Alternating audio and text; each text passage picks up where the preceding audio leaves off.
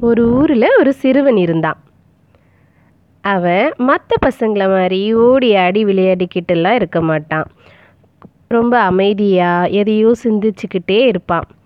அவங்க அம்மாவுக்கு இவன் இப்படி சுறுசுறுப்பாக இல்லைன்னு ஒரு கவலை. படிப்புலையும் அவ்வளவு ஆர்வத்தை அவன் காட்டலை. அவங்க அம்மா ஒரு வேலைக்கு போகிற பெண்மணி. அப்படி இருக்கிறப்போ ஒரு நாள் அந்த சிறுவன் பள்ளிக்கு போகாமல் வீட்டில் இருந்தான். வீட்டில் இருந்த சிறுவனுக்கு ரொம்ப களைப்பாக இருக்கவே அவன் வீட்டு தோட்டத்தில் ஒரு ஆப்பிள் மரம் இருந்துச்சான் அந்த ஆப்பிள் மரத்துக்கு கீழே போய் அமைதியாக உட்காந்துட்டு இருந்தான். அப்படி உட்காந்துட்டு இருந்தப்போ இந்த தோட்டத்தில் நல்லா குளு குளுன்னு காற்றடிச்சுது என்னாகும்? அந்த இதமான காற்றுல அப்படியே எல்லா செடி கொடியும் ஆடிச்சான் அப்படி ஆடுறப்போ இந்த ஆப்பிள் மரத்துக்கு கீழே படுத்துட்டு இருந்தான் இல்லையா? அந்த மரத்தில் இருந்த ஆப்பிளில் ஒரு சில ஆப்பிள்லாம் அருந்து கீழே விழுந்துடுச்சு. சிறுவன் அதை பார்த்தான். பார்த்துட்டு அப்படியே காற்றடிச்சதில்ல அந்த இதமான காற்றுல அப்படியே படுத்து தூங்கிட்டான். கொஞ்ச நேரம் கழித்து எழுந்தான். எழுந்து உக்காந்தான். உட்காந்து அந்த விழுந்து கடந்ததில்ல அந்த ஆப்பிள் அதையே பார்த்துக்கிட்டு இருந்தான். அப்போ அவனுக்கு ஒரு கேள்வி.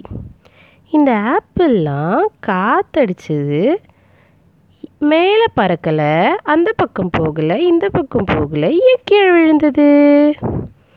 இது ஏன் மேலே பறக்கலை? ஆப்பிள் மேலே தானே இருந்தது. அப்படின்னு அவனுக்கு ஒரே யோசனை. அவன்கிட்ட இந்த பொம்மைலாம் வச்சுட்டு இருந்தா இல்லையா? அதையெல்லாம் தூக்கி தூக்கி போடுறான்.